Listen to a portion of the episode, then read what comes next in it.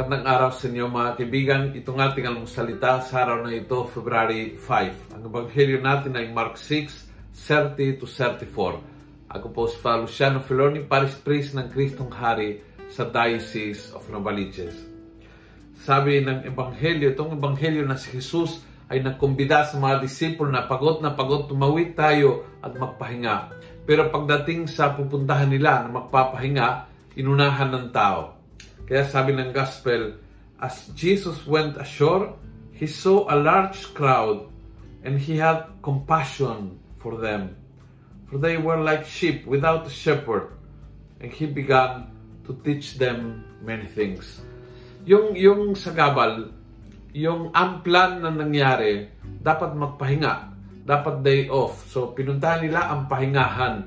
Pagdating sa pahinga, pahingahan, may maraming tao na naghihintay. Nakita ni Jesus ang pakakataon. Istorbo bilang pakakataon.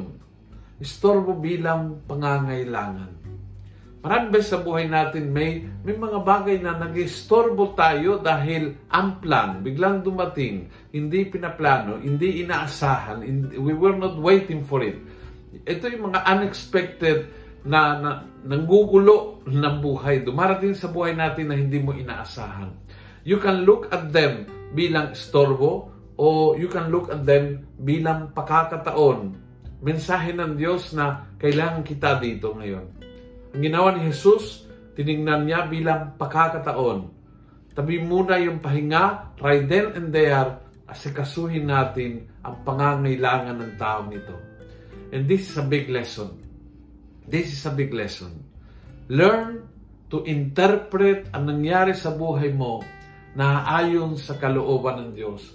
Sa kanyang plano, sa kanyang mga malaking na plano, minsan ang mga istorbo, sagabal, ang plan, unexpected, yan po yung naging pakakataon para mamangha sa kapangyarihan ng Diyos.